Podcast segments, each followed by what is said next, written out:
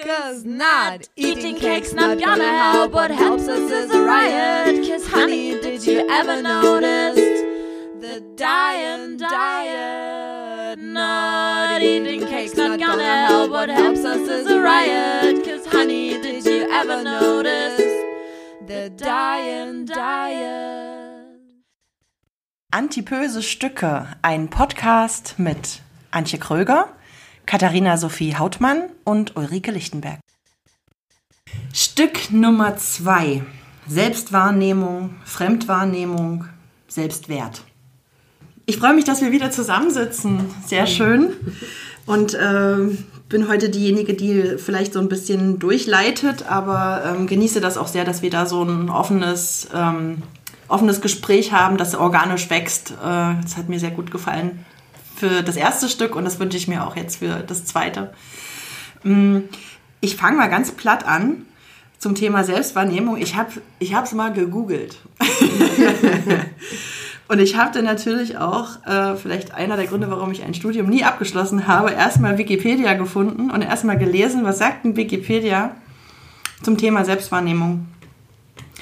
Selbstwahrnehmung oder Eigenwahrnehmung ist die Wahrnehmung des Selbst, der eigenen Person.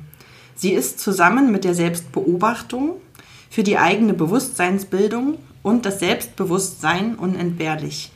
Der Gegenbegriff zur Selbstwahrnehmung ist die Fremdwahrnehmung, also die Wahrnehmung einer Person durch andere. Soweit, so einfach. ähm, was ich erstaunlich fand, als ich Selbstwahrnehmung äh, bei Google eingetippt habe, es sind so Webseiten aufgetaucht in der Reihenfolge. Und zwar als allererstes Selbst, Selbstfindungs- und Selbstliebe-Webseiten. Fand ich sehr schön. Dann aber gleich danach zum Thema Karriere. Also wie ist meine Selbstwahrnehmung und meine Fremdwahrnehmung? Wie kann ich mich besser präsentieren, um zum Beispiel meine Teamfähigkeiten zu verbessern?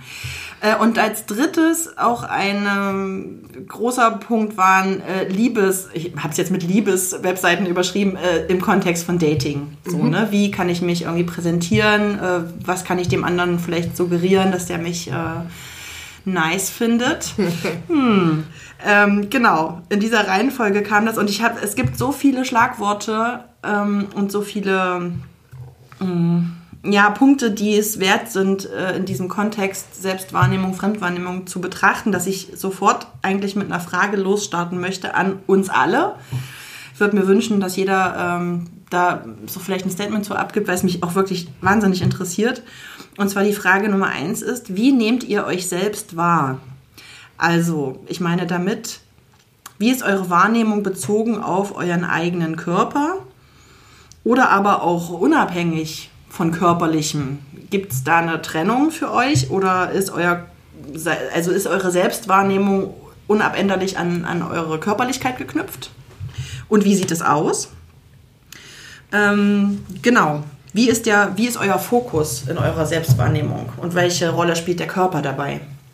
Ich würde anfangen, wenn ich Bitte? darf, weil äh, das ist ein total super Thema. Ähm, meine Körperlichkeit äh, nehme ich ganz selten wahr, in, also dass ich dick bin, ist... Ähm, immer dann für mich in meiner Selbstwahrnehmung ein Thema, wenn es an körperliche Fitness geht. Also einfach, wenn mir mein Übergewicht Grenzen setzt. Ähm, wenn ich, dann muss ich darüber nachdenken. Ansonsten ist es für mich super unwichtig. Und meine Selbstwahrnehmung ist ganz wenig an meine Körperlichkeit geknüpft. Koppelt. Also ich nehme mich immer in Situationen, wo ich über mich hinauswachse, weil ich was getan habe, was ich mich vorher nie getraut habe. Oder weil ich ähm, merke, dass mir Dinge leichter fallen, wo ich früher Schwierigkeiten hatte. Das sind dann die Momente, wo ich stolz auf mich bin. Das ist so, das ist was, was ich immer sehr bewusst wahrnehme, ähm, weil das dann später mit dem Thema Selbstwert zu tun hat. Mhm. Ähm, Ansonsten nehme ich für mich selber wahr, das gehört aber wahrscheinlich schon ein bisschen zum Thema Selbstreflexion, dass ich mich in unterschiedlichen Situationen anders verhalte, dass ich halt quasi, wie meine Mutter das in der, in der Vorstellungsrunde, in unserem Prolog, in ihrer Nachricht an mich so schön beschrieben hat, auf unterschiedlichen Bühnen ein, unter, ein unterschiedliches Spiel spiele. In meinem privaten Bereich nehme ich mich auch als sehr geschlossenen Menschen, sehr melancholisch, äh, nachdenklich und sehr leise war. Auch aufbrausend, also dieser Jähzorn, den mein bester Freund beschrieben hat, der ist tatsächlich auch vorhanden. Aber wenn ich auf der Bühne stehe, auf der Bühne Arbeit oder auf der Bühne Musik, dann bin ich immer fröhlich, freundlich. Also das, das, was man eben auch ein Stück weit erwartet von äh, jemandem, der sich präsentiert. Und da gibt es halt dann tatsächlich Unterschiede. Also, aber wie gesagt, es ist nie geknüpft an meinen, an meinen, an meinen Körper, außer er schränkt mich ein in dem Moment. Hm. So ist es für mich tatsächlich. Also ich merke, dass es da für mich ganz viele Gemeinsamkeiten gibt. Also habe ich mir, tatsächlich habe ich mir gerade schon, als du geredet hast, so meine eigene, so, und hab, ja, stimmt, die Grenzen spüre ich, umso älter ich werde, umso mehr spüre ich leider meine Grenzen. Ja, irgendwie vierter Stock aufsteigen, schwierig manchmal. Und ähm, so, ähm, für mich kommt aber dann doch noch ein bisschen was anderes dazu, oder ich habe da eine andere Bühne vielleicht. Also als ähm, Künstlerin würde ich sagen auch, hat das für mich eher Vorteile. Ich habe äh, ähm, jemand, mit dem ich sehr lange zusammengearbeitet habe, hat zu mir gesagt, mein Körper ist mein Werkzeug, und äh, das finde ich ganz spannend, weil ich glaube, viele Menschen konnte ich gerade dadurch öffnen, ne? Viele Jobs konnte ich deswegen so, so gut machen oder wurde dafür gebucht, ne? Weil sozusagen gerade alle körperlichen Themen mit, mit diesem Körper einfach besser vielleicht machbar sind oder das Vertrauen schneller aufgebaut wird, vielleicht. Ähm, vielleicht das als Ebene, die vielleicht bei mir dazukommt mittlerweile. Ähm, was bei mir wirklich auch ganz stark ist, was bei dir auch ist, Kathi, ich nehme mich auch nicht körperlich wahr, sondern ich, ähm, wenn ich so runterbreche, also wir haben so, wir haben so ein Familiending laufen, wir sagen ja alle, wir sind besonders, so ganz häufig irgendwie, und haben sehr, sehr viele von uns haben ein großes Selbstbewusstsein, und äh, ich würde mich da einschließen, anschließen und würde sagen, ich habe ein besonderes Inneres und deswegen auch ein besonderes Au- Äußeres. So. Oder mein, mein, Körper, mein Körper ist sozusagen eine verlängerte Achse meines Inneren. So. Ähm, aber ich spüre, umso älter ich werde, wie gesagt, äh, viel häufiger meine, meine Grenzen, und das tut weh tatsächlich, weil man dann erkennt, okay, man, man muss was verändern. Und nicht, nicht der Ästhetik wegen, sondern der Gesundheit wegen, ne? Nochmal angeschlossen oder an unser erstes Stück. Und was ich aber total stark habe und was mir oft auf die Füße fällt tatsächlich und wo ich noch nicht rausgefunden habe, warum das so stark in mir wütet, ist, wenn etwas nicht klappt, wenn etwas schief geht, dann mache ich immer meinen Körper dafür verantwortlich. Und das hasse ich so sehr. Also ich weiß, dass ich ganz oft, in, in, wenn Männergeschichten nicht geklappt haben, hab, haben immer meinen Körper dafür verantwortlich gemacht habe. Und dass auch bei bestimmten Konflikten, die ich in meinem Leben geführt habe, äh, mein Körper für mich als ähm, Sündenbock herhalten musste. So. Und ich habe mal in einem Kontext einer Gruppentherapie hat, ähm, das war ein ganz spannendes Konzept, da hat äh, eine Psychologin hat sozusagen verschiedene Essstörungen zusammengeführt. Da muss ich sehr häufig dran denken, weil mich das sehr bewegt hat, diese Form der Therapie. Ähm, und die hat mich gefragt, was, was mit mir wäre, wenn ich mein Körpergewicht nicht mehr hätte, den ich als Sündenbock einsetzen kann. Wen würde ich dann als Sündenbock einsetzen? Dabei mache ich, das ist zehn Jahre her mindestens. Und ich mache mir darüber immer noch Gedanken, ne? Weil ich das immer noch mache. Und ähm, das ist sozusagen das, was, wo ich den Körper sch- erspüre, ne? Oder meine Körperlichkeit sozusagen. Ne? Ja, das klappt nicht, okay, das ist so, weil ich dick bin. Und das ist ein Instrument, was ich seitdem ich Kind bin kenne und wahrscheinlich auch sich als Gewohnheit irgendwie so durchzieht. Und ansonsten finde ich mich ja ganz gut. Ne? Sehr gut. Ja, sehr gut. Ja. Ja. Du? Ähm... Also das sind, wir gehen hier so Themen an, habe ich jetzt in der, im ersten Stück schon gemerkt, äh, die gehen mir mitunter wirklich an die Nieren und ich merke, dass ich auch zu, noch nicht zu allen Fragen eine Antwort habe und auch, oder auch eine Meinung. Ich könnte das gar nicht sagen. Ich ähm, würde jetzt so ad hoc sagen, äh, ich nehme mich nicht als dicken Menschen wahr. Mhm. Ich fand das auch in, unserem, in unseren Gesprächen, die wir im Sommer, Antje, geführt haben und äh, in einer lauen Sommernacht saßen und Bier getrunken haben und uns darüber unterhalten haben, habe ich das erste Mal tatsächlich angefangen, äh, auf mich selber als dick zu referieren. Und ich fand das ganz komisch, weil ich dachte, ich bin nicht dick.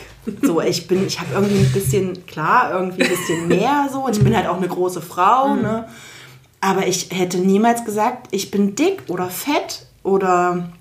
Fett ja. würde ich auch niemals zu mir sagen, ja. weil ich das wirklich abwertend finde. Ja. Aber ich meine, irgendwas muss man ja benennen. Und ich finde, ja, natürlich, ich meine, voluminös. Ich meine, es gibt tausend Worte, darüber können wir vielleicht auch nochmal ein ja. Stück machen. Ja. Ähm, aber ich habe halt irgendwann, glaube ich, angefangen, ich glaube, es ging so mit dreißig los, oder kurz davor, dass ich auch so ein bisschen kokett damit gespielt habe, ne? Gerade so bei der Partnerwahl oder hm. so. Ne? Hm. Ich habe da, also gerade irgendwie in dieser Internetgeschichte, ne, ich hatte immer Nicknames, die das impliziert haben, dass ich dick bin. Hm. So, dass das auch gleich klar war. Oder als ich mal, als ich getindert habe, war immer klar, dass ich eine dicke Frau bin. Und ich habe damit auch einfach ganz klar gespielt. So. Darf ich da kurz einhaken? Ja. Du darfst gleich weitermachen. Ja, ja, natürlich. ähm, habe ich auch gemacht, aber hast du, aber ich habe das gemacht aus dem Grund, dass ich mir Die, also das, ich wollte die Leute warnen, in Anführungsstrichen. Ich hatte immer der Gedanke, bei mir dabei war, ähm, wenn man sich dann tatsächlich wirklich mal trifft, möchte ich die Reaktion nicht erleben, wenn der jemand anderes erwartet mhm. hat. Und das war, ich habe das immer so ein bisschen als Selbstschutz verwendet, mhm. einfach äh, um, ich habe das auch in den Gesprächen immer ganz deutlich mhm. erwähnt, dass ich gesagt habe, ich bin dick, hm. also ich bin jetzt hier kein starkes Püppchen und so und äh, hast du damit ein Problem? Einfach nur, um äh, einfach diese pein- dieser peinlichen Situation des Erstkontaktes äh, mit runtergeklappter Kinnlade zu entgehen hm. und ähm, ich finde es spannend, dass du sagst, du hast damit kokettiert. Also, bei mir stand es immer ganz klar am Profil zum Beispiel. Ja, ja, aber die, die Intention dabei war ja nicht warnen, sondern weil du das gut fandest. Nee, nicht, nicht, weil ich grundsätzlich gut finde, dass, also ich würde nicht den Rückschluss ziehen, ich bin dick, also bin ich gut. So, also ich, wie gesagt, ich finde mich ja als Menschen gut. So, mhm. ich finde ja toll, dass ich bin. So. Mhm. Ähm, nee, also warnen klingt für mich schon wieder so, als wenn ich was Schreckliches ja, bin. Ja, aber so. Das war für mich damals das Gefühl. Nee, das ist bei mir aber das so ist gewesen. Halt tatsächlich auch schon sehr viele Jahre her, seit das würde ich heute aber so es ist natürlich schon eine sexuelle Präferenz zum Beispiel oder eine Vorliebe. Ja. So, ne? Und wenn aber man sozusagen etwas sucht, ist es doch, umso klarer ich äh, sage, wer ich bin oder ne, wie ich bin, Äh, umso, umso, also umso mehr Match gibt es halt. Das stimmt, bei ja? mir war das aber damals wirklich die Scham, weil es noch die Zeit war, wo, also wie gesagt, ich noch nicht so selbstbewusst, sein, selbstbewusst war, aber auch einfach die gesellschaftliche Toleranz für dicke Menschen noch viel, viel schlechter war als heute und ähm, es immer suggeriert wurde, dass man sich dafür schämen muss, mhm. wenn man eben so aussieht.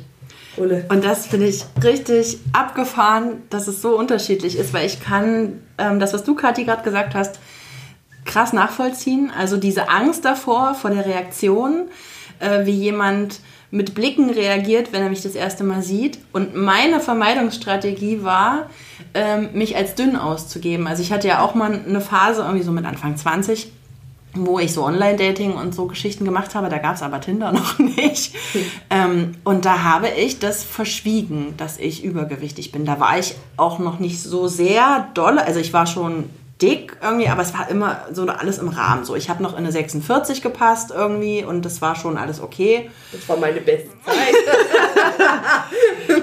Aber trotzdem habe ich mich immer eigentlich als schlank wahrgenommen und wollte das auch so kommunizieren. Und es kam auch nie zu Treffen.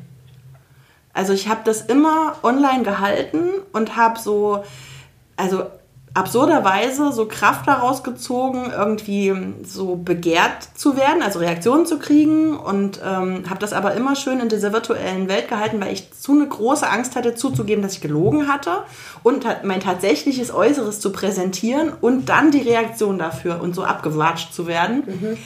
Ähm, das kann ich super gut nachvollziehen. Und das zieht sich bis aber heute, glaube ja, ich. Aber mir. Ich wollte gerade sagen, das ist ja lange her. Also mit Anfang ja. zwanzig ja. war ich auch nicht, also mhm. bei weitem davon entfernt, dieses Selbstbewusstsein zu haben, was ich heute habe. Ja, das, das aber geht mir auch so. Aber ich habe nie bewusst gelogen. Also ich habe nie jemandem gesagt, dass ich dünn bin. Also das habe ich auf keinen Fall gemacht. Naja, gut, ich habe auch nicht gesagt, dass ich dünn bin, aber ich habe auch Nein, nicht gesagt, dass, dass, ich, dass ich... Du hast das Thema einfach vermieden. Ja, ja, genau. genau. Ich habe es vermieden. Und diese Sichtweise auf mich selbst, die zieht sich, glaube ich, bis heute. Weißt du, was ich, was ich vorhin gesagt habe mit, ich habe das erste Mal diesen Sommer äh, auf mich selbst als dick referiert. Und das stimmt tatsächlich, weil ich nie das Gefühl hatte, ich bin dick. So, es ist ganz komisch zu erklären. Ich, ähm, und das ist, glaube ich, diese Vorstellung, die sich in, so, in mir manifestiert hat. Und das war schon immer so, dass ich mir immer zu kleine Klamotten gekauft habe, weil ich dachte, ich, hä, ich brauche keine achtundvierzig. Und dann habe ich mich reinge... was ich mich gequält habe in meinem Leben mit so engen Sachen, Schuhen, allem. Und ich wollte das so lange nicht wahrhaben. Also wirklich sehr, sehr lange. Und das ist... Äh, auch ein ganz schöner Hammer, das so jetzt so rückblickend über sich selber auch zu erfahren. Das ist ja nicht was, was man bewusst steuert oder erlebt in dem Moment, sondern wenn man jetzt auf diese Zeit zurückguckt oder wenn ich auf diese Zeit zurückgucke, denke ich mir, krass, was habe ich mich gegeißelt? Und das sind so, ich habe mir auch so Verhaltensweisen antrainiert, glaube ich, die sich eben noch bis, bis ins Heute so fort, ähm, Sagst du noch mal ein paar Sachen? fortsetzen. Also so Verhaltensweisen, wo du sagst, so das sind noch Überbleibsel aus dieser Zeit. Na, ich glaube, diese, ähm, diese Grund... Äh, un, also, ich, also immer, wenn es um meinen Körper geht, bin ich irgendwie ähm, grundsätzlich verunsichert und fühle mich unwohl. So. Also ich mag es nicht, meinen Körper zu präsentieren. Jetzt bin ich Sängerin und spiele in vielen verschiedenen Bands und stehe oft auf der Bühne. Das ist grundsätzlich für mich auch eine sehr unangenehme Situation, weil ich das, ich, weil ich bin überhaupt keine Rampensau und ich finde das, also ich bin dann wirklich in so einer Rolle drin und anders geht das auch nicht. Das finde ich ganz, ganz unangenehm, weil Leute dann, ich habe dann auch einen Rock an und dann denke ich immer, die Leute gucken auf meine Beine und die sind so dick und ich habe irgendwie, meine Knie kann man nicht wahrnehmen und ich habe irgendwie so dicke Arme und also ich stelle mir dann immer vor, was, wie die Leute mich sehen, äh, weil ich mich sehr abschätzig selber betrachte, glaube ich. Mhm. Obwohl ich manchmal Momente habe, ich vermeide es auch nackt vorm Spiegel zum Beispiel zu sein, finde ich ganz schrecklich. Aber manchmal, wirklich manchmal, ziehe ich mich um und zufällig gucke ich dann in den Spiegel und denke mir, oh, das ist gar nicht so schlimm heute. So, also das gibt's auch, ne? Aber grundsätzlich ähm, nehme ich mich eigentlich nicht als dick wahr, mhm. aber sind, bin doch sehr schambehaftet und will mich auch nicht zeigen und präsentieren eigentlich. Weiß aber, dass ich muss und dass es mhm. ähm, gut für mich ist. Aber ihr habt ja jetzt beide auch schon mal nackt vor, mein, vor meiner Kamera gestanden. So. Mhm. Und ähm, ich weiß noch, meine ersten Nacktfotos von mir haben ein Jahr gebraucht, bis sie in die Öffentlichkeit durften, ne? Weil ich ja, so viel Zeit hast du uns nicht gelassen, ne? So viel Zeit habe ich euch nicht gelassen, nee, aber ähm, weil ich nicht wusste, ne? Also bei euch ist es okay, ihr werdet schon präsentiert, aber da steht ja nicht euer Name. Bei mhm. mir steht auf meiner Website mein Name und mein Körper, mhm. also das ist noch schon mal noch mal eine andere Hausnummer, ne? Und äh, also wie gesagt, ein Jahr. Und heute ist es für mich so leicht, also, auf, auf, also wenn ich selber auf meinen Fotos zu sehen bin, dann habe ich überhaupt keine Probleme. So, wie erging es euch da? Kathi, du vielleicht? Ich, ähm, für mich hatten die Fotos, die du, also die ersten Fotos, die du von mir gemacht hast, äh, so eine krass heilsame Wirkung. Das war damals so eine Zeit, wo ich ähm, mit mir gehadert habe und meinem Körper, äh, weil eine Trennung noch in meinem Hinterkopf, also eine, Be- eine Beziehung zu Ende gegangen ist und auch aus dem Grund meiner Körperlichkeit, also nicht ausschließlich, aber es war auch schon ein großer Teil, ähm, der dazu führte, dass diese Beziehung endete. Und das hat mich schon sehr verletzt. Und auch in dieser Beziehung waren immer mal wieder Situationen, die äh, mich sehr verletzt haben, weil sie so gezielt auf mein Äußeres äh, ausgerichtet waren und mich so bewertet haben in der Richtung und ich mich halt gefragt habe, warum es wichtig, also warum diese, dieser Teil offensichtlich wichtiger zu bewerten ist als das, was ich tue und äh, wofür ich als Mensch stehe. Ähm, und das, da war ich in so einer, in so einer Phase, wo ich wirklich schwer mit zu kämpfen hatte und mich gefragt habe, ob es leichter für mich ist, einfach diesen Körper zu verändern, ähm, als mich mit der Bewertung dieses Körpers auseinanderzusetzen. Mhm. Und auch mit meiner eigenen Wahrnehmung von diesem Körper. Weil da war ich nämlich wie du, ohne dass ich gesagt habe, ich ähm, möchte ihn eigentlich lieber nicht angucken. Mhm. Und dann habe ich mich mit Antje unterhalten. Also es war halt auch verrückt, einfach wie das zustande gekommen ist, dadurch, dass meine Mutter hier bei dir einen Workshop gemacht hat und ähm, ihr euch über mich unterhalten habt und du mich ja dann angeschrieben hast, weil du... Und auch das super schön, weil du durch die Erzählung von meiner Mutter gedacht hast, das ist ein Mensch, der was zu erzählen hat. Und du hast mich ja ähm, auch wegen meiner Körperlichkeit, ne, weil du dich da auch ein Stück weit wiedererkannt hast, aber eben auch, weil du gesagt hast, boah krass, da muss ich, mit der Frau muss ich mal reden, weil offensichtlich haben wir da dieselben Parameter, die wir mhm. besprechen können. Und das fand ich wundervoll, so wahrgenommen zu werden, nämlich als Mensch, der was zu sagen hat. Und ähm, Und dann hast du, und dann haben wir hier gesessen und haben erstmal stundenlang gequatscht, da mussten wir uns dann beeilen, dass wir noch Licht haben für die Fotos, als wir sie dann gemacht haben. Und diese Fotos, also dieses erste Shooting, das war ja schon, da haben, hast du ja schon auch drauf geachtet, dass ich, dass das schon ästhetische Fotos waren, ne? Also weil du ja eben auch wusstest, wie mein Gefühl zu der Zeit war. Und ich habe diese Fotos gesehen und fand mich so schön. Ich habe mich so unglaublich schön gefühlt, ja. Also ich hätte weinen können in dem Moment, weil ich mir gedacht habe, Wahnsinn. Und es war nichts retuschiert an diesen Fotos und das war halt einfach ich und man hat meinen Bauch gesehen und man hat meine Brüste gesehen, die halt nicht äh, wie Äpfel nach oben, also hier keine Igelschnäuzchen, sondern die halt einfach der Schwerkraft geschuldet dann doch was hängen und man hat meine Zellulite am Hintern gesehen und trotzdem fand ich mich so unglaublich schön in Szene gesetzt und einfach, weil Antje es geschafft hat, meine Persönlichkeit auf diesen Bildern mit einzufangen. Die schüchterne Seite, aber eben auch die, die sich präsentieren will. Und das hat mir so enorm viel bedeutet einfach. Und dann hat Antje, haben wir ja noch diverse andere Shootings quasi gemacht, wo es dann nicht mehr darum ging, mich schön darzustellen. Da bin ich halt auch in Rollen geschlüpft. Da ging es ja darum, deine Visionen von bestimmten Szenarien irgendwie mhm. umzusetzen. Und ähm, da war mein Körper dann ja einfach nur Werkzeug für bestimmte mhm. künstlerische Projekte. Aber auch das fand ich toll, ja, weil ich mir gedacht habe, ja, der ist, äh, ich finde mich schön und jetzt kann man mit diesem Werkzeug auch noch arbeiten. Also generell war das einfach, für mich war es unglaublich heilsam. Das, das war toll einfach. Ich finde es ganz krass, weil es für mich äh, ähnlich war, aber doch auf eine ganz andere Art. Denn äh, ich habe mit, mit dir, Antje, ja, wir haben ein Shooting gemacht bis jetzt, ne, äh, bei dem ich auch nackt war. Und für mich war das auch ein krasser Befreiungsschlag. Aber aus dem Grund, ähm, dass ich mich einfach dazu überwunden hatte, meinen Körper so zu zeigen. Und ich fand die Fotos wunderschön und ich fand mich ganz, ganz schlimm auf den Fotos. Also die Fotos an sich mhm. fand ich großartig, das war so schön. Und dann habe ich diesen Körper gesehen und habe gedacht, nein, nein. Oh. Und ich habe so, also ich habe dann auch echt gelitten. So und weil auch, also ich war ungeschminkt, weiß ich noch, und irgendwie, die haben meine Haare so zu einem Zopf gemacht und das trage ich eigentlich nie. Und ich, oh, also ich habe mir überhaupt nicht gefallen und dann auch noch nackt mit diesem verhassten Körper so.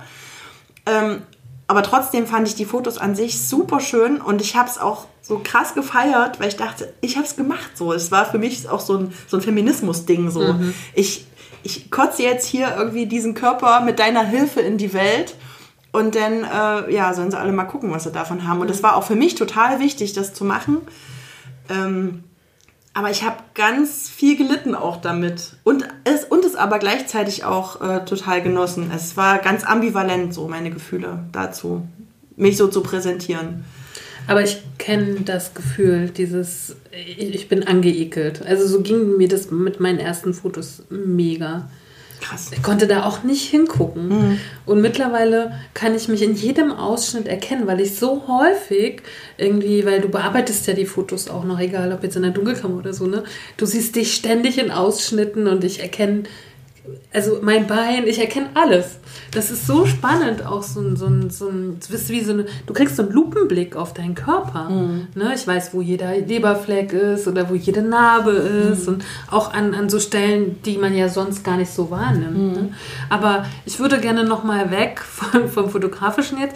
Mir hat mal eine Freundin gesagt, und das ist wirklich, was mich am meisten beeindruckt hat bisher in meinem Leben, was das Thema Fremdwahrnehmung betrifft.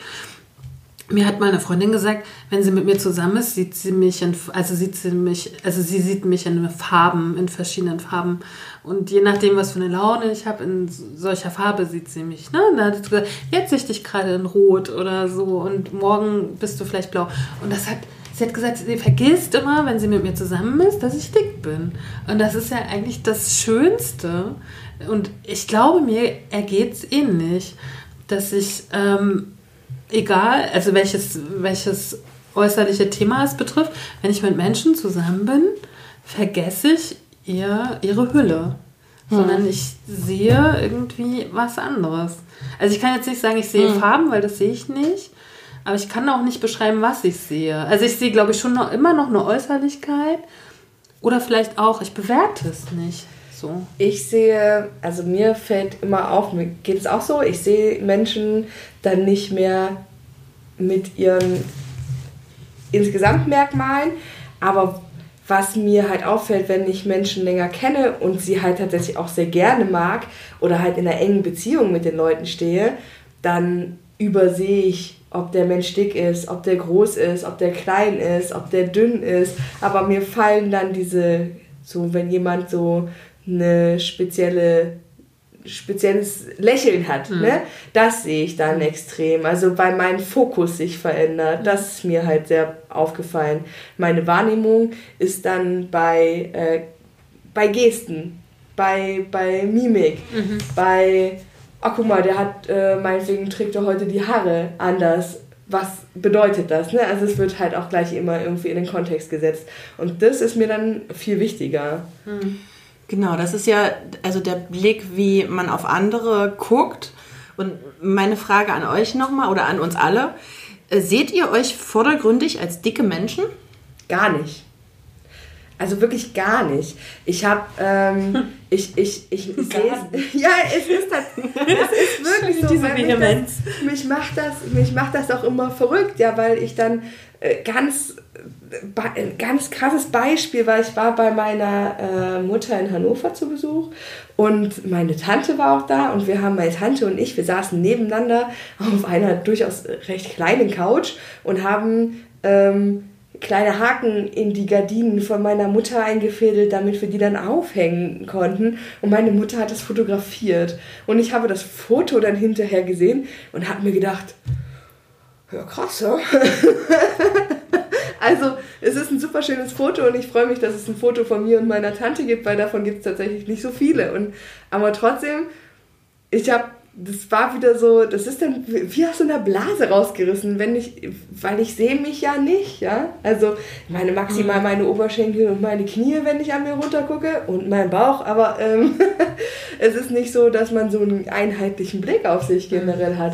Ich meine, ich check mich schon, bevor ich rausgehe im Spiegel, einfach ob meine Klamotten passen und ob ich mich wohlfühle mit dem, was ich anhabe, das mache ich schon regelmäßig, aber das ist auch sofort wieder vergessen, wenn ich aus der Tür raus bin. Ich finde, es ist so ein bisschen auch so eine ähnliche Frage wie, siehst du dich als Frau? Weißt mhm. du, das sind so, tatsächlich ist es mir auch nicht immer bewusst, dass ich eine Frau bin. Und so ist es mir auch nicht immer bewusst, dass ich dick bin. Oder dass ich über vierzig bin oder mhm. so. Also es ist so viel, das ist so kategorisierend, ja, dass ich ja. einfach ähm, über mich eher in einem Gefühl denke oder f- dass ich mich eher fühle, als dass ich mich in Kategories, äh, Kategorien sehe. Mhm. Sehr schön beschrieben. So, mhm. ne? Also ja. das ist so... Man fühlt sich. Man, ich genau. fühle mich, aber ähm, es, ist, gehört, es ist trotzdem so eine Art Selbstverständlichkeit. Ne? Ich bin über vierzig, ich bin dick, ich bin eine Frau. Wir können jetzt, ich bin Künstlerin, wir können jetzt noch tausend andere Kategorien aufmachen. Aber wenn ich morgens aufstehe, das Einzige, was ich bemerke, okay, mir tut alles kurz weh. So. Oh, so. Ähm, ich brauche erstmal ein paar Meter, damit ich irgendwie klarkomme. So. Und äh, gebt mir einen Kaffee und dann fühle ich mich dann auch für den Tag bereit. Ne? Ähm, aber nicht so... Nee, also tatsächlich... Ähm, das war auch nie so. Also das war auch früher nicht so. Tatsächlich, ich äh, muss, wenn ich aufgestanden bin, schon an dem ersten Spiegel vorbeilaufen. Und wenn ich dann, dann ich habe oft nur sehr knappe Oberteile an nachts. Und dann sehe ich, oh krass, die Schenkel. Und dann, aber im Bad habe ich es dann schon wieder vergessen. Ja, genau. So, also ne, das sind so hm. ganz kurze Momente, wo du so, wo ich aber mittlerweile auch eher fotografisch gucke. Ich glaube tatsächlich, dass ich meinen Blick auch, seitdem ich einfach mehr, Kunst, mehr und viel, viel mehr künstlerische Arbeit auch nochmal sehr verändert hat auf mich und auch mein Selbstbewusstsein nochmal so stark mhm. äh, gewachsen ist. Ja. Ne? Ich mache ja zum Beispiel in meinen Workshops auch Übungen zu Selbst- und Fremdwahrnehmung und denke mir dann mal, krass. Also wenn ich, das ist auch spannend, wenn ich gut drauf bin, mache ich die Übung mit. Ja. Wenn ich dünnhäutig bin, mache ich die Übung nicht mehr. Ja, sehr gut. Weil ich dann denke so, oh nee, das verkrafte ich, das das verkraft ich ja. heute ja. nicht. Ne? Und dann denke ich aber immer, wenn ich die Übung mitmache, warum denkst du dann eigentlich manchmal, du verkraftest das nicht? Mhm. Weil die Fremdwahrnehmung auf mich ist so krass mhm. positiv ja. und wohlwollend. Ja. Ich habe das heute gerade in einem anderen Kontext erzählt, auch ähm, ähm, wenn einige meiner krassen Serien irgendwo erscheinen und es dann viele Kommentare gibt. Ich habe mich ja oft nicht getraut, die zu lesen, ja, und mhm. äh, habe dann andere vorgeschickt. Und äh, dann war es aber so oft so wohlwollend. Und ich hab, bin aber immer von anderen Dingen ausgegangen. Und daran sieht man ja schon auch eine Schwäche. Ne? Eine Unsicherheit. Ne, total. Ja. Ich würde erstmal sagen, kein äh, mutig und stark. Aber dann natürlich die andere Seite, die mhm. es auch hat. Diese, dieses kleine Mädchen, was trotzdem unsicher ist und diese Sachen wieder sich erinnert, die ihm gesagt wurden, als es klein war. Genau. Ne? Nämlich, genau. du bist nicht so viel wert, wenn du dick bist. Ja. Aber andere Frage ganz kurz. Ähm, denkt ihr, ein dünner Mensch empfindet sich als dünner Mensch? Ja, spannend. Ja, weil ich meine, ich, ich, ich glaube auch nicht, dass du aufstehst, oder? Und äh, denkst, ich bin, jetzt steht hier die dicke Ole mal auf. Hm. so, nee. Und ich glaube nämlich tatsächlich, dass Menschen sich ganz selten so über ihren Körper, wenn sie sich mit sich beschäftigen oder einfach gar nicht nachdenken, sondern einfach nur sind, dass ihnen ihr Körper in dem Moment bewusst ist. Das glaube ich, ja, das stimmt. Aber mich würde auch zum Beispiel interessieren, wenn ihr auf Bühnen steht, ne? Sagt, also fühlt ihr, ich habe ja mal zu Kathi gesagt, nutzt das, dass du dick bist, für die Bühne, weil ich das total wichtig empfinde, ne? Diese kraftvolle Präsenz, auch auf der Bühne zu sein. Hm. So. Und mit euren Stimmen natürlich hm. im Vordergrund, aber auch dem Körper und das sozusagen auch in der Darstellung. Ne? Also ich habe das, also ihr habt das nun mal, also nutzt das doch auch. Hm. Aber wenn ihr wirklich auf die Bühne geht, in dem Moment, wo ihr da rausgeht, denkt ihr euch da, ich bin dick? da deutlich häufiger als in meinem privaten Umfeld. Ah, okay. Also weil, weil ich da dann einfach weiß, mich gucken jetzt Menschen auch wirklich bewusst an, mhm. weil ich ja den Fokus auf mich auch wähle. Ne? Also ich stelle mich ja auf eine Bühne und ich will ja in dem Moment beachtet werden, nur kann man es halt nicht trennen. Ich will halt für meinen Gesang beachtet werden und ähm, auch da bin ich mir ja häufig einfach äh, unsicher, weil ähm, ich ja kein Profi bin und ich das ja quasi autodidaktisch mehr oder weniger mir beigebracht habe mit bisschen Hilfe, aber ich habe halt kein Studium absolviert oder ähm, hätte jetzt so viel Erfahrung, dass ich sagen könnte, ich fühle mich jetzt hier als Profi. Ähm, Und ich stehe aber tatsächlich aktuell mit Profis auf der Bühne und fühle mich dadurch schon unsicher, weil ich immer weiß, ich bin da die Schlechteste. Und dann kommt noch dazu, dass mich die Menschen angucken und ich genau weiß, sie bewerten gerade nicht nur meine Stimme, sondern auch meine Bühnenpräsenz. Und das macht mich dann, das ist auch tatsächlich der einzige Moment in meinem Leben, glaube ich. Also sonst bin ich wirklich völlig losgelöst von dieser äh, Thematik Körper, weil mich das in meinen anderen Lebensbereichen wie Arbeit und privat selten einschränkt. Aber das ist der einzige Moment, wo mich das hemmt. Ja? Also wo ich nicht sagen kann, Chaka, hier bin ich und jetzt hau ich raus den Kram. Ne? Sondern da ist es wirklich so, da wünschte ich mir manchmal einfach unsichtbar zu sein und dass man mich nur hört. Hinter so einer Wand, hinter so einer spanischen Wand. Ja. Aber das ist äh, witzig, bei, bei, bei mir, ähm, also gibt es, was ich ja vorhin gesagt habe, gibt es auch so den Moment, wenn man auf die Bühne geht und denkt sich, oh Gott, jetzt stehst du wieder so im Fokus und im Mittelpunkt und eigentlich habe ich da keinen Bock drauf. Aber ich habe jetzt über die Jahre ähm, so eine Rolle für die Bühne auch entwickelt, dass ich eigentlich diesen Charme-Moment gar nicht mehr so intensiv wahrnehme. Also es ist immer noch so eine kleine Überwindung, aber mittlerweile hat sich das ein bisschen umgekehrt, dass ich ähm, das sehr genieße, nicht im Mittelpunkt zu stehen, aber ich äh, genieße das, dass ich die Möglichkeit habe, äh, meine Kunst vorzutragen, sozusagen. Und das ist was, was ich sehr genießen kann. Nach wie vor genieße ich es immer noch nicht, ähm, da im Kleid mit den dicken Beinen ja, der Bewertung des Publikums ausgesetzt zu sein. Das ist mein Gefühl. Mhm. Aber es ist ja auch verrückt, denn oftmals, also nehme ich an, es ist ja auch nicht mein Äußeres, was bewertet wird. Ja, ne? Total. Passiert also ich bin ja auch nicht die Einzige in der Band, Äh, sondern es gibt ja auch noch andere Mitmusiker und äh, es ist schon auch ein bisschen krank, da so den Fokus drauf zu haben. Ne? Ich spiele in der Band, ich bin die Sängerin, klar habe ich den Fokus, aber da so von auszugehen, alle gucken mich jetzt an und alle bewerten mich auch, weil ich dick bin, ähm, so davon auszugehen. Aber ähm, es, es gibt natürlich auch so Erlebnisse. Ich hatte zum Beispiel nach einem Konzert, da bin ich fast vom Glauben abgefallen, ähm, da kam dann so eine, eine, so eine ältere Dame irgendwie zu mir und hat so gesagt, oh, das war so ein schönes Konzert, vielen, vielen Dank. Und sagte mir, oh, du, du hast so ein schönes Gesicht. Oh, ganz schlimm. Und da dachte ich, oh, weia. Und dann, und dann, weißt du, und dann hast du irgendwie so ein High, weil du hast irgendwie ein schönes Konzert gehabt, so. Und, und dann kommt so jemand und ist so krass übergriffig. Und sie hat es nicht mal böse gemeint. Ja, das, das ist das, das Schlimme. Schlimme. Und das ist das ganz Schlimme. Und das, und das sind diese Kleinigkeiten, die, die es so unangenehm machen, auf eine Bühne zu gehen, weil mir das schon öfter tatsächlich passiert ist. Oder das so auch in so Bühnenkontexten oder danach oder so, dass auf mein Gewicht äh, referiert wurde. So, ne? Und ähm, ich habe in einer äh, relativ bekannten, zumindest in Leipzig, Ska-Band gespielt. Und da habe ich auch dann gehört, oh, wie toll du getanzt hast. Und ich finde das so super, dass jemand wie du so auf der Bühne so abgeht ja. und tanzt.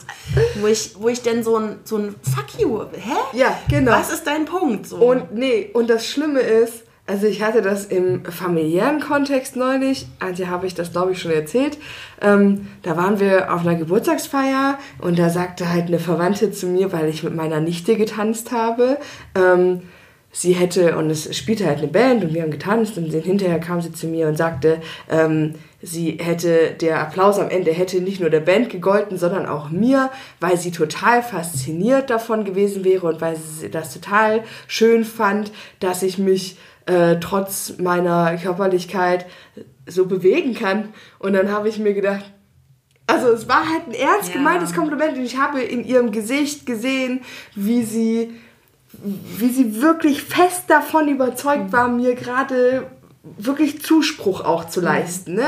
Dass ich ein toller Mensch bin. So. Und es ist halt so verrückt, weil es ja eigentlich echt super beleidigend ist. Ja, und, und, und, das, und man, man, man, man fragt sich auch immer, ich weiß dann in solchen Momenten, ich habe genickt und gesagt, ja, danke, weißt du, so. Yeah. Und habe das in dem Moment, ich habe erst, als ich dann so fünf Minuten später das so nochmal an, habe ankommen lassen und darüber nachgedacht, habe ich mir gedacht, nee, das war jetzt aber eigentlich gerade nicht cool, so.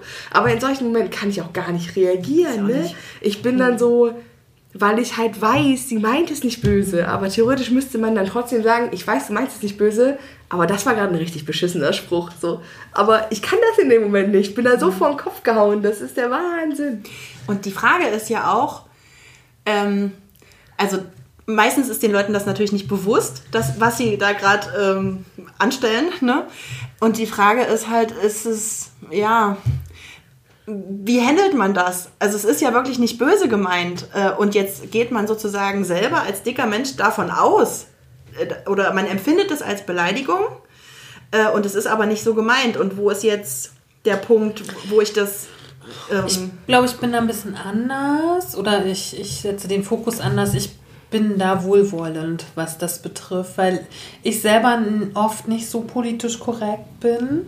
Weil wir sind ja, wir sind ja mittlerweile in so einer Form der Gesellschaft angekommen, wo auf politische Korrektheit mehr Acht gegeben wird als an Inhalten. Ne? Das ist ja etwas, was mich absolut stört. So. Und ähm, ich sage bestimmte Sachen immer noch, obwohl sie nicht politisch korrekt sind. Irgendwie, ne? ähm, und deswegen... Diese Gesichtsgeschichte kenne ich auch, seitdem ich ein junges Mädchen bin. Du bist doch, hast doch so ein hübsches Gesicht. Mm. Da bin ich mm. aber tatsächlich wohlwollend und, und, und denke mir, die meinen das nicht böse. So, aber... Verletzt es dich? Nö, nicht mehr. Tatsächlich. Also mich verletzt ja von außen... Dort, tatsächlich mich verletzt von außen sehr wenig. Mich verletzt sehr von innen. Also wenn, wenn, wenn Rassismus aus den eigenen Reihen kommt. So, sagen wir es so. Ne? Aus, mhm. äh, gerade aus der Familie. So. Das verletzt mich immer noch sehr. So. Ja. Ähm, aber wo ich, äh, um dann nochmal zurückzukommen, wo ich so eine Grenze ziehe, ist, wenn mich jemand absichtlich beleidigt. So. Ne? Und äh, also da, also bei... Geschichten, wenn jemand das nicht böse meint und ich aber schon merke, okay, das ist trotzdem rassistisch, da bin ich wohlwollend und sage dann... Diskriminierend. Oder diskriminierend, ja, ja sage ich nix so, weil das, weil ich weiß, das kommt nicht wirklich aus, aus einem Hass heraus oder aus einer Bösartigkeit, sondern die weiß es nicht besser. Man müsste es trotzdem machen, ich weiß das schon, ähm, aber irgendwie reagiere ich da wohlwollend. Aber ich reagiere mh, schon seit vielen, vielen Jahren nicht mehr wohlwollend, wenn ich, wenn ich beleidigt werde oder wenn jemand in meinem Umfeld beleidigt wird oder auf der Straße. So. Ich bin da ja sehr offensiv. So. Hm. Ne? Und, ähm, und da pass- ist es mir in der letzten Zeit leider ein paar Mal auch passiert, dass da Leute übergriffig geworden sind. Ne? Und auch sagen mir körperlich übergriffig, also mir gegenüber körperlich übergriffig. Und ähm, Und da kommen wir ja nochmal zu Stück eins zurück, ne? Fällt mir jetzt gerade ein, wenn wir da praktisch das Gewicht in diesem Antidiskriminierungsgesetz haben, können wir auch, wenn auf der Straße sowas passiert, das natürlich zur Anzeige bringen, ne? Mhm. So. Mhm. Finde ich jetzt irgendwie, also Anzeige, das wäre für mich auch zu groß in irgendeiner Form. So, ne? Kommt auf den Kontext an. Ja, na, ja, ja, du hast, ja natürlich, mhm. aber ich weiß mich immer noch selber zu... Und zusätzlich kommt dazu, wenn jemand dir ja. gegenüber übergriffig wird, also körperlicher Natur, dann könntest du den ja auch jetzt schon das stimmt. anzeigen, das stimmt. beziehungsweise aber rechtlich sozusagen belangen. Diesen körperlichen Übergriff gab es ja erst, nachdem er sozusagen mich verbal beleidigt hat und ich dann in, in Kommunikation gegangen ja. bin. Ne? Sonst wäre das ja gar nicht zu diesem ja. Übergriff gekommen. Aber ich meine nur, also mir wird es halt wichtig, wenn ich... oder jemand in meinem Umfeld oder, also so, ich nehme es wahr, offensichtlich beleidigt oder rassistisch beschimpft oder wie auch immer wird. So, ne? Und da gehe ich dann aber auch richtig dagegen vor. So. Ich Ich glaube, der Unterschied ist, dass äh, du dich dadurch, wenn dir jemand sowas sagt, dich nicht mehr schlecht fühlst. Mhm. Unser Kontext ist, glaube ich, noch, dass wir, also ich nehme das erst wahr und bin dann auch erst wohlwollend, weil ich es auch noch gar nicht reflektiert habe, und dass ich mich mit dieser Situation dann unwohl fühle, ist immer so, das kommt so eine Viertelstunde, fünf hm. bis fünfzehn Minuten später, wenn ich es einmal durchdacht habe und mir gedacht habe, weil das ist dieser Moment, wo ich, wo ich im ersten Stück gesagt habe, dass man ähm, das erstmal so hinnimmt, ja, weil man ja eben aus Kindheitstagen und im, äh, in seiner Sozialisation gelernt hat, ja, ja, es ist schon auch nicht normal, wie du bist, ne? Mhm. So, und deswegen kann man das auch mal ansprechen, dass das gut ist, dass du trotz allem so bist, ne? Aber mhm. ähm, wenn man dann, ich, bei mir kommt dann dieser Moment, wo ich denke, nee, ich fühle mich damit jetzt gerade schlecht. Mhm. Und dann habe ich immer das Bedürfnis, wo ich mir denke, wenn ich mich mit irgendwas schlecht fühle, dann muss ich eigentlich was tun. Ne? Also dann kann ich es nicht unkommentiert lassen. In neunzig Prozent der Fälle lasse ich es trotzdem unkommentiert, weil es meistens dann, weil die Situation dann auch schon vorbei ist und man hätte gleich reagieren müssen. Aber ich glaube, das ist einfach der Unterschied, dass wir uns noch betroffen fühlen, während du schon sagst, hm. die weiß es halt nicht besser. Hm. Denke ich auch, naja, aber trotzdem aber ich denke ich auch richtig. Rein argumentativ, macht mein Körperfett mein Gesicht hässlicher? Nein. Also das Gesicht bleibt ja letztendlich, oder? Also es verformt ja jetzt nicht mein, meine Gesichtszüge so, oder?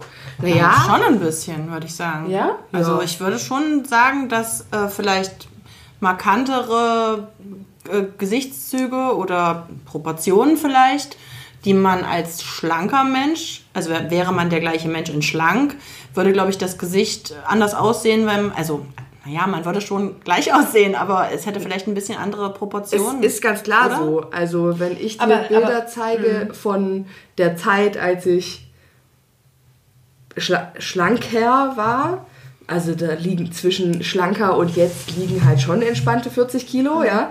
Da habe ich ein anderes Gesicht. Ja, aber also es sind die Grundzüge ja auch, sind gleich. Ja, aber, aber es sind ja auch Sehgewohnheiten einfach, die anders sind. Wir haben doch alle drei diese Dokumentationen mit dieser Frau gesehen, ne? Ja. die, die diese Magen-O P haben wollte. Mhm. Und ich habe die ganze Zeit von Anfang an gedacht, boah, hat die schöne Augen. Mhm. So, weil die so unglaublich schöne Augen hatte. Und das war mit, weiß ich nicht, wie viel die gewogen, hundertsiebzig Kilo, hundertsechzig Kilo, nicht anders, als sie jetzt mit hundert wiegt oder so. Mhm.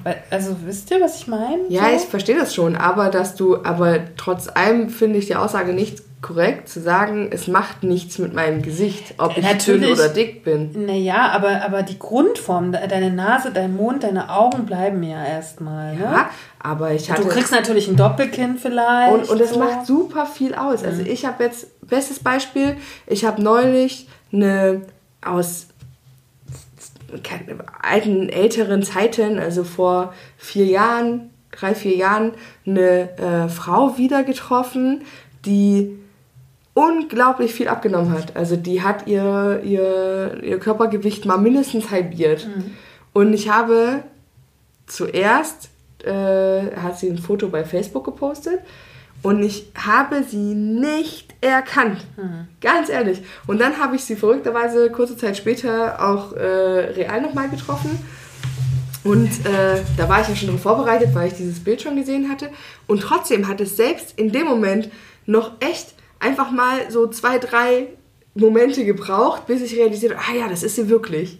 Ich bin da total bei dir, dass sich sozusagen das Gesicht ähm, oder nee, anders, dass sich ähm, die Wangenknochen ändern oder so, ne? Aber von der Grundsätzlichkeit von Schönheit, ne? Ob du schielst, ob du eine krumme Nase, daran verändert das Körpergewicht erstmal nicht, ob du einen schiefen Mund hast. So. Aber da ist dann wieder die Frage, wie definierst du Schönheit? Ja? Also Menschen, die sagen, sie finden grundsätzlich äh, nur schlanke Menschen attraktiv und schön, werden schon sagen, es, äh, es, es verändert auch die Schönheit eines Gesichts, ob mhm. da Gewicht und Fett dazukommt oder nicht. Mhm. Das ist halt einfach, wir sind so, wir achten, das was wir vorhin gesagt haben, die Wahrnehmung, wenn man jemanden kennt und jemanden irgendwie gern hat, verändert sich die Wahrnehmung von insgesamt ja, auf ja, ja, ja. fokussiert.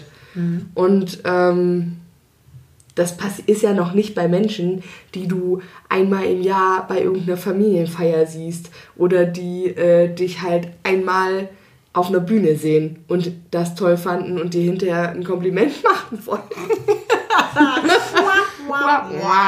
Ja, aber wir sind auch, glaube ich, streng, was Komplimente betrifft. Ne? Denkst also, du?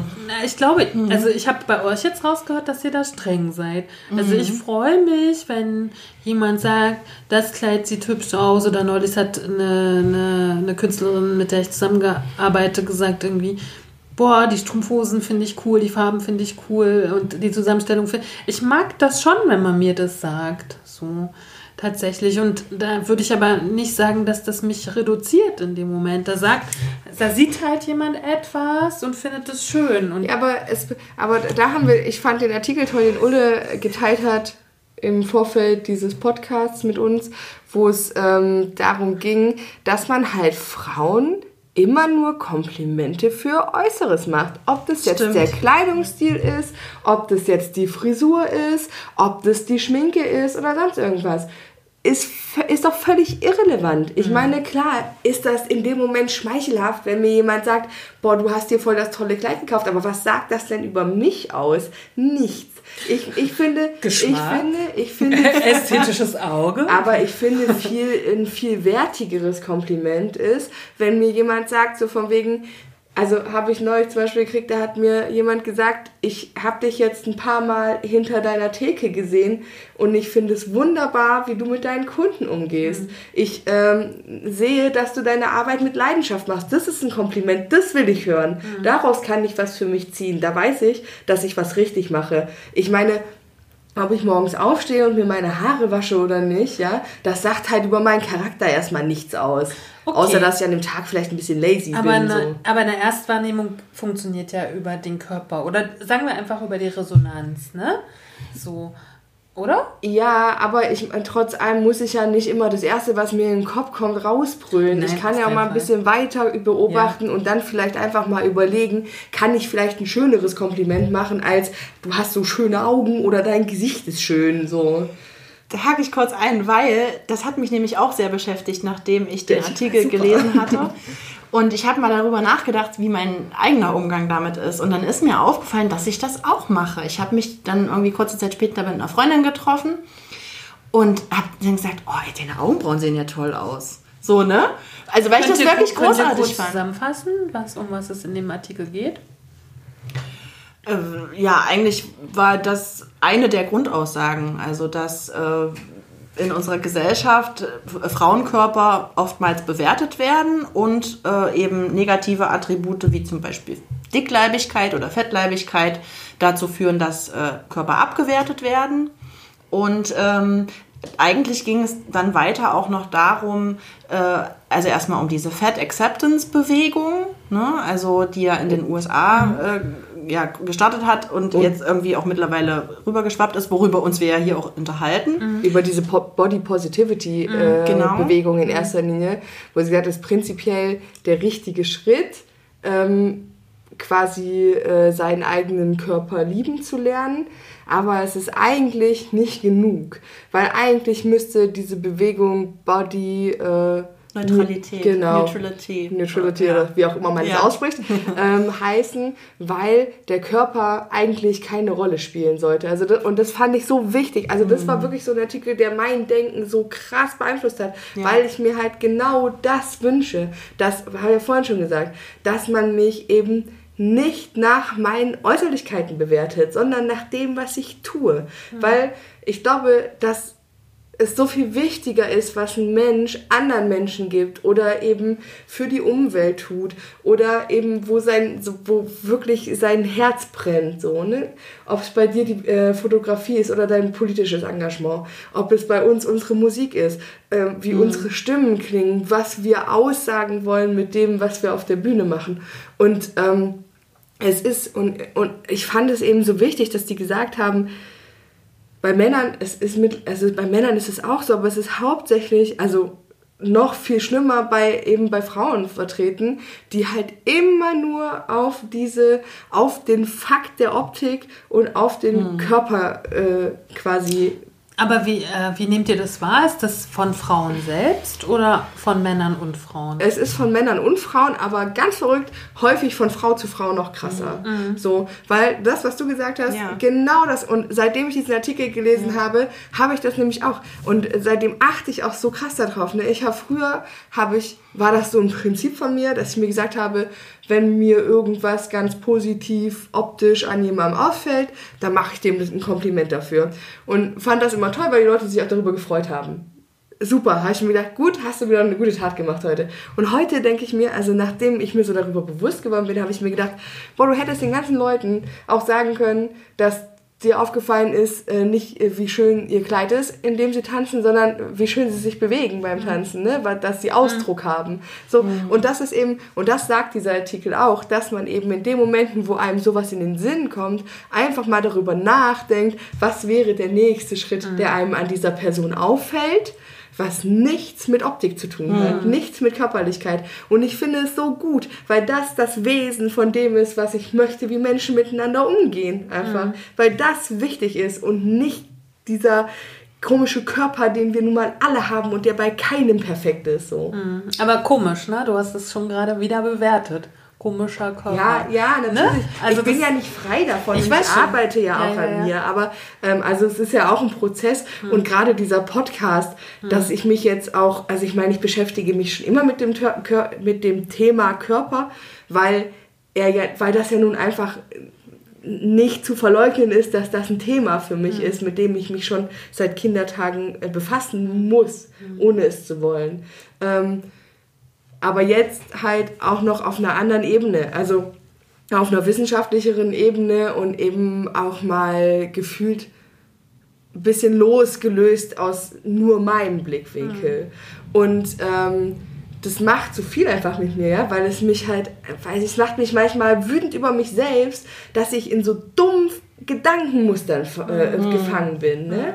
Also, dass man mich auch wirklich über die Jahre hinweg so geprägt und sozialisiert hat, dass ich so festhänge in diesem Muster. Ja, ja? Und vor allen Dingen dadurch vergibt man sich so viel. Mhm. Ne? Ich musste mich gerade daran erinnern, dass ich mal eine Zusammenkunft mit einem magersüchtigen Mädchen hatte, das zu mir gesagt hat, sie hat, wünschte sich so eine Körperlosigkeit. Sie wünschte sich nur Seele und Gehirn zu sein. Ne?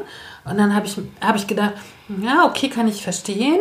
Kann ich, glaube ich, heute noch mehr verstehen. Das ist schon viele, viele Jahre her, wenn mir mein Körper so weh tut. In dem Moment wünsche ich mir auch, körperlos zu sein. So. Aber auf der anderen Seite, man vergibt sich so viel. Weil zum Beispiel, für, beim, also ich habe, für mich ist tatsächlich eine wichtige Seite, ist meine sinnliche Seite. Ne? Wo ich meinen Körper sehr genieße in Form von Berührungen oder berührt werden. Ne? Und da kann ich meinen Körper halt mega genießen und fühle ihn gerne und möchte, da, möchte auf nichts von ihm verzichten, weil, weil er sich gut anfühlt und weil, weil ich ihn gerne mag, weil es ja meiner ist. Ne? So. Und das würde man sich vergeben, wenn man halt an Körperlichkeit immer nur, nur was Negatives sieht oder nur einen, einen abwertenden oder einen abschätzigen Blick hat. Ne? Und da, da habe ich immer gemerkt, dass ich mich da so ein bisschen abgespalten habe. So, ne? Dass ich äh, in den Momenten oder anders, dass ich diese Momente so sehr genieße, wenn ich nur Körper bin. Also kenne ich ja auch zum Beispiel. Krass. Also ich muss sagen, ich habe, ich genieße Sinnlichkeit und Zärtlichkeit auch, aber es ist für mich nicht, nicht unbedingt körperlich. Also klar, wenn man mich anfasst, dann, ähm, aber da kommt wieder dann, dass ich in dem Moment einfach, ähm, also gerade wenn das in der Beziehung passiert mit dem Partner, wo man sich halt freier fühlt, ne, und wo man, ähm, da, da, da habe ich ja in meinem Kopf nicht, oh, jetzt bin ich aber hier gerade dick, fass mich da mal bitte nicht an, ne? So, das ist ja einfach dann in dem Moment, der, ähm, dann genieße ich, dass mein, Fa- der, mein Vater... Ja. Okay, mein, mein, mein Partner mich halt anfasst und ich genieße die Berührung, aber ich kann nicht sagen, dass ich in dem Moment genieße, dass er meinen dicken Körper berührt. Doch, das ist bei mir so. Ja, also mir das ist bei da mir so nicht. Wie dir. Doch, ich finde es so sehr sexy, dass das ja, nee, so das, ist. Das ist bei mir gar nicht der Fall. Mhm. Ich würde es viel sexier finden, wenn ich in solchen Situationen schlank wäre und so kleine Sportbrüste hätte und einfach zwei Stunden lang ficken könnte. Nee, das auch nicht. Nee, das, also, auch, nee, ich das auch muss nicht. Ich sagen, das ist bei mir auch nicht. Ich meine, ich bin mir ja schon über meinen, also ich weiß schon, dass ich dick bin und ich weiß auch, dass mein Partner weiß, dass ich dick bin. So. Mhm. Und ähm, in diesem Beziehungskontext kann ich aber einfach loslassen. Also da ist es mir dann egal irgendwie. Ne? Also äh, da habe ich dann, da spielt es irgendwie wieder keine Rolle. Also da, weil das spielt für mich aber auch im Nicht-Beziehungskontext keine Rolle, tatsächlich. Also doch, da muss ich ja? sagen, also wenn, hm. gehört zu einer anderen Thematik da, ja. deswegen... Äh, ja, brauchen wir es gar nicht so ausbreiten. Ja, aber, aber ich habe zum Beispiel neulich, nur um das mal vom Sexuellen wegzubringen, ähm, um jemandem das zu vereinfachen, das Shooting mit mir zu machen, ich wollte nicht mehr Shooting sagen, weil da ja das Wort Schießen drin ist. Ich wollte mich an bessere Worte gewöhnen. Und, äh, es ist so drin. Ähm, also auf jeden Fall, wir haben Fotos gemacht und äh, die Person vor mir war nackt und ich wollte es ihr leichter machen und habe mich auch in das Nackte begeben. Und ich fand das super. Also, weil ich mich da so selber so gespürt habe. Und also ich habe mich gar nicht selber, also ich war gar nicht die Intention, so sozusagen mich mit zu fotografieren, was dann irgendwie trotzdem passiert ist. Aber ich fand das super. Also das hat so, also die andere Person war auch eine Frau und das hat aber so eine, das hat die Ebene so klein gemacht. Und ich habe mich überhaupt nicht, also ich habe meinen Körper so mitgespürt. Ich fand das super. Also ich verstehe, ich hätte das vielleicht sogar in dem Moment auch gemacht, aber ähm, trotzdem in dem Moment nicht. Es ist so komisch, es ist schwer zu erklären. Also, weil ich mag ja, also es ist jetzt nicht, dass ich, dass ich, ein, dass ich ein komisches Verhältnis zu meinem Körper hätte. Also ich, ähm, ich bin schon ziemlich cool damit, wie ich bin. Ne? Aber in solchen Momenten ist es, ein, auch da würde ich tatsächlich nicht... M- meinen Körper nicht so spüren, sondern ich würde halt sagen, okay, ich ziehe mich jetzt aus, damit hier sich alle anderen, mhm. also wenn ich die Einzige bin, die in dem Raum irgendwie angezogen ist, auch komisch, mhm. ziehe mich halt mal mit aus. Ne? So, das das wäre so die Intention, aber nicht, ich glaube, dass ich da weder ein positives oder negatives Gefühl zu meinem ja, Körper dann hätte. Wie gesagt, ich da so mega und ich, ich habe mich ja sehr viel auch mit Resonanz und äh, mit diesem Hartmut Rosa Resonanzgeschichten befasst und ich glaube auch nur, dass ich diese Resonanz ob meines Körpers habe. Oder dass das sozusagen eine ganz enge Vermasch, also es ist ganz eng miteinander verbunden, ne? Meine Resonanz und mein Körper.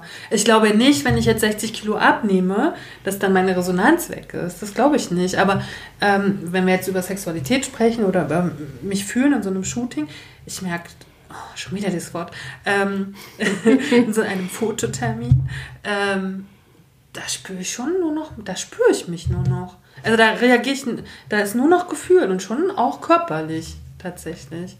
Also diese Resonanz auch dem anderen Körper gegenüber. Ich spüre dann bei dem anderen in dem Moment auch nur Körper. Es ist ein bisschen verrückt, aber...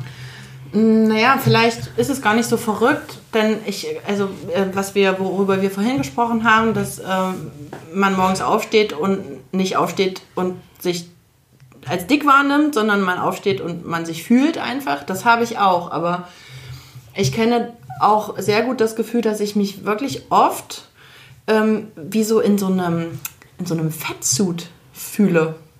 Also, ich, ich fühle mich irgendwie eigentlich... Und möchtest du den gerne ausziehen? Ja, ich würde den wahnsinnig gerne ausziehen. Ja. Und was hindert dich daran? Naja, erstmal ist er ja nicht da. Der andere, ich suche den Reiß... Was hindert dich mit der Vorstellung? Ich suche den Reißverschluss und er ist nicht da. Ähm, Schön.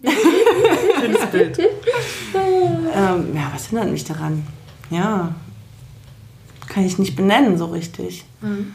Also ich weiß nicht, wie es euch geht, aber ich habe auch eine wahnsinnig lange Karriere von Diäten hinter mir mhm. und äh, zahllose Anmeldungen im Fitnessstudio. Oh yes! ähm, genau, ich bezahle immer noch und war bestimmt seit einem halben Jahr nicht da. Ähm, ja, und dann sind wir wieder bei, äh, sind dicke Menschen so disziplinlos und so ähm, maßlos und äh, können einfach, können das nicht. Also Aber warum sollte ich mich einem Schönheitsideal anpassen? Warum ist es eigentlich erstrebenswert? Ähm, Na, du würdest es ja, glaube ich, nicht tun, um einem Schönheitsideal zu entsprechen, sondern um dich in deinem Körper wohlzufühlen. Und das ist zum Beispiel, ich hatte es ja nun, ich habe ja viel abgenommen und habe auf einmal mein, mich in meinem Körper nicht mehr erkannt. So, hm. Das heißt, ich bin jetzt eigentlich nur wieder in meine, also ich bin jetzt wieder ich. Also meine hm. Seele passt hm. jetzt wieder in meinen hm. Körper. So. Also was es ist mich wieder eins. Bei Ulle interessieren würde, du könntest ja zum Beispiel wirklich abnehmen, sagen hm. wir mal so, aber deine Körpergröße, was du ja, wir hm. haben ja mal darüber gesprochen, dass du auch so als immer als große hm. Frau wahrgenommen wirst, das kannst du nicht verändern. Nee, das kann ich nicht verändern, aber meine Vorstellung ist, dass ich das damit, dass ich die negative Wahrnehmung von mir über andere, dass ich die damit abmildern kann, weil dann bin ich nur noch groß und nicht groß und dick.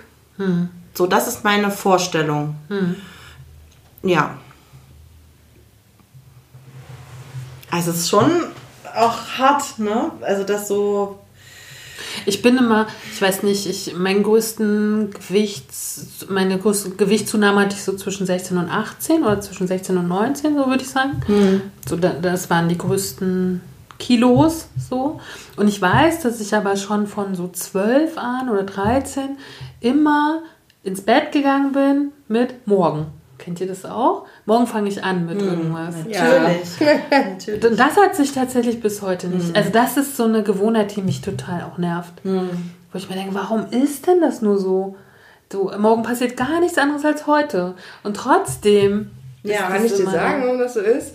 Weil das, sonst könnte man nicht schlafen. Ich äh, kenne das aus ganz schlimmen Zeiten, wo ich, ähm, wo, wo ich so viele Baustellen hatte, die, ähm, vor denen ich so viel Angst hatte. Ja?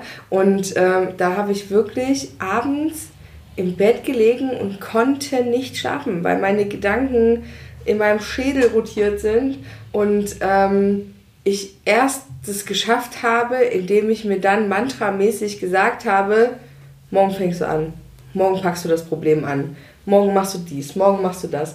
Und mir quasi einen theoretischen Plan in meinem Kopf gesponnen habe, der nach Lösung aussah. Und erst wenn ich, wenn ich, wenn ich das hatte, konnte ich Ruhe finden. Hm. So. Und das ist, glaube ich, halt hm. ähm, das braucht man einfach zur Nervenberuhigung. Mhm. So. Und am nächsten Tag wacht man auf, ist ausgeruht und äh, dann ist die Prokrastination und die Angst vor den Dingen immer noch da. Mhm. So. Und dann denkt man sich, ah, ich gehe halt wieder so am Briefkasten vorbei zum Beispiel. So, mhm. ne? Oder äh, ich äh, vermeide es trotzdem jetzt heute, das Gespräch mit mhm. X Y Z zu führen, was geführt werden müsste. Ne? Mhm. Weil...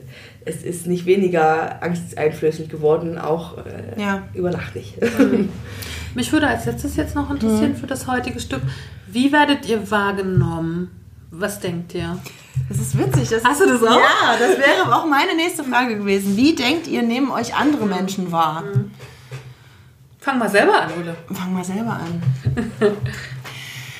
ähm, aus meinem engeren sozialen Umfeld Ähm, denke ich, dass meine Körperlichkeit kein besondere, keine besondere Beachtung findet. Also meine Freunde und die Leute, die mir nahestehen, also die haben natürlich mich vor Augen als große, dicke Frau irgendwie, aber das, das Dicksein spielt keine Rolle. Also in den meisten Freundschaften spielt es überhaupt keine Rolle. In manchen Freundschaften wird schon immer mal drüber geredet, im Sinne von, oh, ich mache mir Sorgen. Also das hatte ich auch schon, deine armen Knie. Oh, ein bisschen übergriffig. Ja. Das finde ich mega. Ja. Ja, aber das passiert auch in Kontexten, in denen ich offen für Kommunikation darüber bin. Mhm. So, ne? Also wenn ich irgendwie mit einer Freundin mich hinsetze und irgendwie darüber spreche, von mir aus auch, dann sind das zum Beispiel Sachen, die dann kommen. Nie passiert. Also im Freunden. Also im mhm. Familienkontext ständig, mhm. aber im Freundeskontext. Ja gut, der Familienkontext ist auch nochmal ein anderes Stück dann. Aber in den Beziehungen, die ich hatte, war es teilweise Thema. Ich glaube auch vielleicht ein Trennungsthema, aber so tief bin ich da nie reingegangen. Das kann ich gar nicht mit Sicherheit sagen.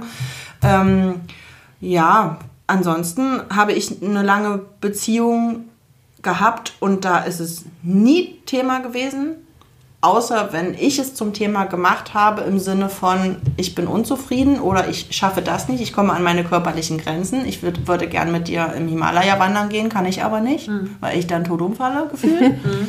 So. ähm, aber ansonsten habe ich das das positive Erlebnis eigentlich, dass mein Körper in meinen Freundschaften keine Rolle spielt mhm. und dass ich m, größtenteils nicht gedisst oder gepiesackt werde oder so, außer eben solche Gesprächssituationen manchmal oder auch manchmal so vielleicht Gedankenlosigkeiten, die aber wirklich, also wo ich dann direkt merke in dem Moment, oh, jetzt hat sie irgendwie gemerkt, dass es in die falsche Richtung ging und dann kommt auch eine Entschuldigung manchmal so, ja. Aber ich weiß nicht, wie die Leute mich sehen. Ja, als mich, hoffentlich. Das ist wünschenswert. Ich habe neulich einen, oder also es ist schon ein bisschen her, aber habe ich einen Jugendfreund wieder getroffen, den ich wirklich kenne, seitdem ich so in der zehnten Klasse bin und so. Und, ähm, und dann habe hab ich ihm erzählt, dass ich so zwischen zwanzig und dreißig, dreißig. dreißig dass ich so gestruggelt habe mit meinem Gewicht irgendwie, weil das wirklich meine, ich glaube wirklich, diese zehn Jahre waren wirklich nicht nur meine Studienphase, sondern auch meine Lehrjahre, mit mhm. mir umzugehen, aus verschiedensten Gründen. Und, äh, und da habe ich wirklich so gestruggelt mit meinem Gewicht oder mit meinem Körper und mit mir aber auch. Mhm. Ne? Also alles hat alles bedingt. So. Und er hat dann so, hat mich angeguckt und hat gesagt, das habe ich nie bemerkt. Mhm. Und ich dachte so, mein größten, weißt du, mein, meine größte Findungsphase in meinem Leben und mein, mein Gegenüber hat es überhaupt nicht bemerkt. Mhm. Das war dann einer und dann bin ich irgendwie auch in dem gleichen Jahr noch jemandem begegnet, mit dem ich lange zusammen gewohnt habe, genau dasselbe. Da denke ich mir so, das ist schon krass. Mhm. Du hast da so eine Eigenwahrnehmung, dass das diese wichtigsten Jahre, um, um dich zu finden, zu, prä- zu Prägungen aufzulösen oder neue Prägungen zu bekommen, dass dein Gegenüber, deine Gegenüber bemerken das noch nicht mal. Wie krass ist das denn? Und das nehme ich ja sehr häufig wahr, ne? Dass diesen Struggle, den ich mit mir habe, sowohl körperlich als auch seelisch, also das würde ich überhaupt nicht, das hält sich bei mir auch relativ die Waage, mhm. dass das mein Außen oft nicht bemerkt. So. Ja, die Erfahrung habe ich auch gemacht, ne? Und das, also ich habe auch oft die Rückmeldung so gekriegt, was? Du bist doch so krass, du bist die selbstbewussteste Frau, die ich kenne. Ja, ja. So, ne? Und du bist doch so lebensfroh und so offen und nach außen und das stimmt ja auch alles. Mhm. Ähm, aber das ist ja auch ein Zeichen dafür, dass äh, ja, man Dinge auch viel mit sich selber beschließt oder wälzt und, und die halt tatsächlich nicht nach außen lässt. Ne? Das ist bei mir ja. genauso, also ich ziehe beruflich aus dieser Körperlichkeit tatsächlich viel Positives, weil wenn eine nicht ganz kleine und sehr kräftige Frau energisch vor dir steht, als äh, Vorgesetzte auch noch, ne, dann ist dieser Respektmoment schon da. Also da hätte ich, glaube ich, schwerer, wenn ich jetzt Ähm, sehr dünn und äh, zierlich und ähm, so püppchenmäßig wäre. Ich glaube da, also einfach mit meiner Art, weil das wäre dann total konträr, glaube ich. Weil ich kann schon auch sehr energisch auftreten, wenn ich das möchte. Und im Arbeitskontext möchte ich das häufig. ähm, da hilft mir das und da ist die Wahrnehmung dann auch so, dass die Leute mich eben als ähm, sehr selbstbewussten starken Menschen wahrnehmen, aber auch eben genauso gewollt. Ähm, ansonsten, wenn mich jemand nicht gut kennt, äh, werde ich immer als sehr fröhlich, sehr offen, ähm, lebensfreudig und so weiter charakterisiert. Hat man ja auch im Prolog durch die Nachrichten und sowas äh, gehört. Und ich möchte auch gar nicht sagen, dass das nicht stimmt, weil das ist auch ein Teil von mir. Eine Bühne. Das ist die eine Bühne, genau. Und das ist auch nicht gespielt. Also ich, es ist wirklich nicht gespielt. In den Momenten, wo ich fröhlich bin, bin ich fröhlich. Aber bei mir ist es halt himmelhoch jauchzend und zu Tode betrübt. Wenn ich richtig glücklich bin, dann das, äh, grenzt schon an manisch-depressiv, dann bin ich halt äh, so nur, nur dabei und nur gut drauf und nur positiv und da sehe ich alles in rosarot und da muss alles immer sofort gemacht werden und alles ist die geilste Idee. Und dann kommen aber eben auch die depressiven Phasen und die sind ja tatsächlich jetzt auch diagnostiziert, wo ich dann halt, weil ich einen überfahrenen Waschbär sehe äh, auf der Straße, einfach mal drei Stunden am Stück heule und mich nicht beruhigen kann. So.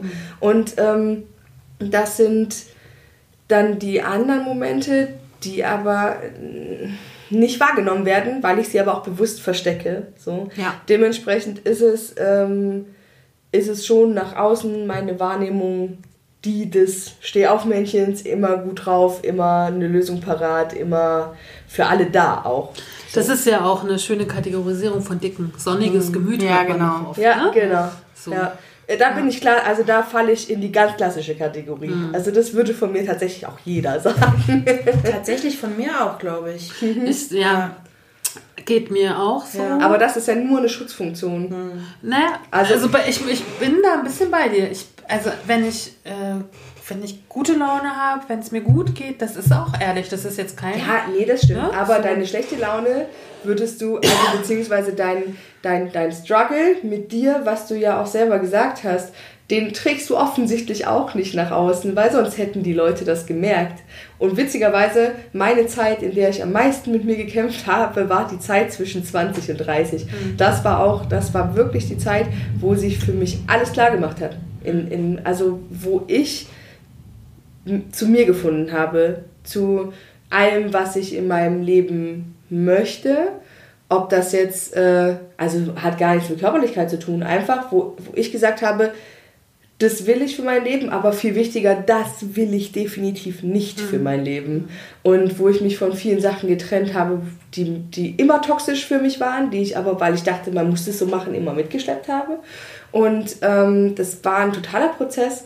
Und auch da haben alle Leute immer zu mir gesagt so, oh, du bist so stark, du bist so, du bist so selbstbewusst, du gehst so toll mit allen um. Und ich habe gedacht, ich, ich bin, ich, ich, ich, ich saß zu Hause vor den Vorlesungen, also ich bin nicht rausgegangen, weil ich angezogen hinter meiner Wohnungstür saß und geheult habe, weil ich es nicht geschafft habe, die Kraft zu finden, rauszugehen. Mhm. So. Aber ich bin dann eben in solchen Momenten auch nicht rausgegangen. Ich bin immer erst rausgegangen, wenn ich die Kraft gefunden habe, auch von ganzem Herzen zu strahlen. Mhm. Und das Bild von dir zu präsentieren, was du die anderen Leute sehen lassen wolltest, genau. Sozusagen. Ja, ja, aber so, das stimmt bei mir so nicht. Hm. Nee, das, das stimmt bei mir auch nur, das, das stimmt halt immer nur in diesem depressiven Kontext. Hm.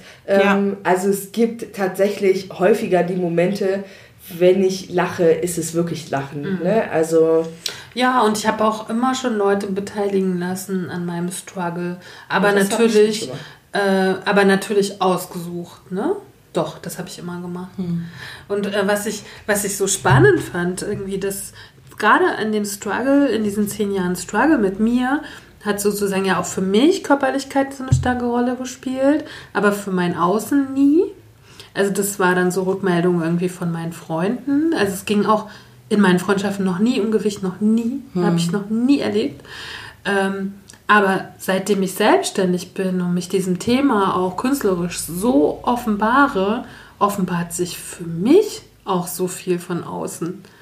Da, wie viele Leute mir schon ihre Essprobleme, ihre Suchtprobleme aus meinem engsten Kreis anvertraut haben, wo ich dachte, der auch, die auch, was? Mhm. Das hat mich total mhm. überrascht, mhm. weil dieses, weil das Gewicht sozusagen für meinen Freundeskreis so nie eine Rolle gespielt, nie. Das war nie Thema. Ich war immer mit Menschen sehr... Ich war aber auch nie mit... Vielleicht auch nochmal in einem anderen Stück. Ich war nie mit dicken Menschen befreundet. Lustigerweise bis dreißig. So. Ich hatte nie dicke Freunde und Freundinnen. Da muss ich mal drüber nachdenken. Wenig. Aber Wenig, ja. Ich muss halt sagen, in meinen Freundschaften war mein Gewicht irgendwie auch nie Thema. Aber dafür halt sehr in meinen Beziehungen. Ja. Also das Gito. Muss ich sagen und äh, das hat mich immer, und das ist eigentlich auch das, was mich super belastet hat, ne? Also das, das fand ich immer, das fand ich ganz schlimm. Aber das sollte und ein eigenes Stück wert sein. Der, ja. Auf jeden der erste Mann, ja. der, der, und dann habe ich aber die Erfahrung gemacht, mein bester Freund, den ich jetzt heute habe, das war der erste, der mich nie danach beurteilt hat. Und das hat mir so viel, und als ich das kennengelernt habe, habe ich mir gedacht, krass, sowas gibt's auch, ne? Dann bin mhm. ich auch cool mit mir. Ist echt gut. Gut. Schönes Schlusswort. Ja. Antipöse Stücke, Nummer zwei war das, mit Antje Krüger, Katharina-Sophie Hautmann, Ulrike Lichtenberg. Auf Wiedersehen. Ciao, ciao.